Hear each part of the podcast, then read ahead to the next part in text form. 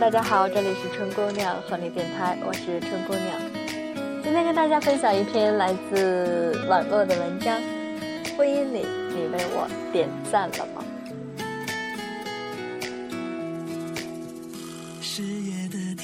我的朋友 L 和 P 虽然是一男一女，性别不同，但是他们有两个共同的特点。第一，他俩特别擅长从真善美里找出假恶丑，丁点儿大的事儿都能找到槽点，然后开始叨叨。第二，他俩的伴侣气色都不好，L 的老婆常常萎靡，脸色蜡黄；P 的老公总是精神不振，眼皮终年下垂。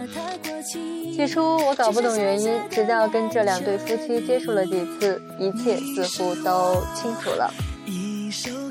L 喜欢叫朋友到家里吃饭，因为全职主妇 L 太太厨艺了得，西点和中餐就各有惊喜。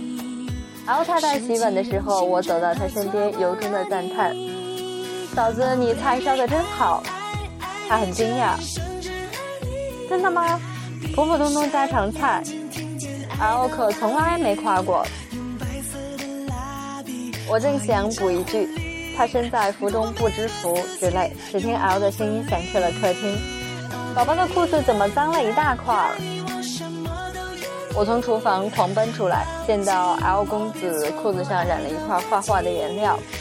L 兀自抱怨太太整天待在家里，居然这都没发现，怎么当妈的？L 太太很隐忍，相当给老公面子，默默地拿出干净的裤子给四岁的孩子换上。我打量着这个体面的家庭，客厅舒适清洁，宝宝玩具整整齐齐地堆放在储物箱里，饭菜营养又可口，心里不由得赞叹：这些需要一个女人付出多大的耐心和爱心，还有精心呀！可是，一条无关痛痒的脏裤子，便足以把一切优点一笔勾销，换来 L 给出的一个巨大的差评。这样的日子里，女人怎么会扬眉吐气、精神焕发呢？P 的老公是个有礼貌的暖男，爱岗敬业，还挺顾家，就是有点路盲。有一次，我带他们的顺风车去家不太常去的酒店，算是亲身体验了一回悲惨的世界。P 几乎是从出发开始就抱怨，一直痛斥到抵达目的地。哎呀，刚才明明该下高架的，你没长眼睛啊？那里是单行道，哎，你还准备拐进去？那个傻帽居然冲我们死按喇叭，赶紧超过他啊！你是我见过的开车最怂的人。可是即便这样，P 也不让老公装 GPS，因为嫌聒噪。一到目的地，我就飞快地跳下车，赶紧向 P 夫妻俩致谢。P 的老公从几乎要得抑郁症的脸上勉强挤出个微笑。这样的指责中，男人怎么可能自信满满、神采奕奕呢？夫妻之间没有伟人，也没有美人，我们终日面对的都是枕边那个平凡的人。别人眼里的女神，不过是塌了的拖鞋。披着睡衣、头发随便一挽的素面妇女，大人仰视的男神也会蹲在厕所里手握重要的文件，边抽烟边解决生理的问题。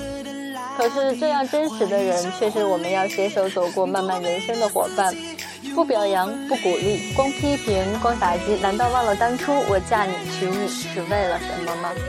难道就是用自己的一辈子找一个终生的差评师，挑毛病、闹情绪吗？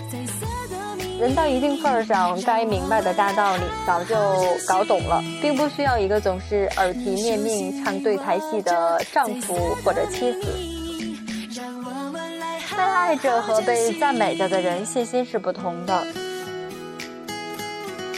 民国的著名点赞师男神胡适娶了个众所周知不大识字的小脚老婆江冬秀，可是人家不挑剔不责备，还鼓励小脚太太勿续人言，开始放脚。在男神的循循善诱下，太太学文化，看古典小说，《红楼梦》里丫鬟的名字都能如数家珍的背出来，还学会了写信。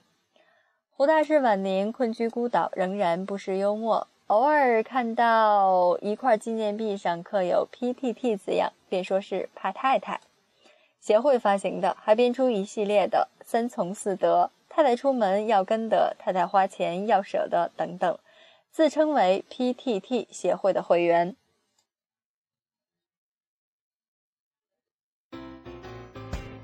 一辈子胡太太被哄得乐淘淘、美滋滋，更是把胡大师照顾得妥帖帖、福满满。一对男女相遇已属缘分，钟情更加的不易。费尽周折的结为夫妻，那真是机缘的天时地利与情感的水到渠成。年少时的爱情，蚕茧一般丝丝的缠绕，蜜意缠缠，恨不得戳碎屏为对方点赞。中年时却好像飞蛾破蛹，懒洋洋，灰扑扑，能够少给对方差评已经不容易。而大多数人不到七年就一样走到半路，已经成了陌路。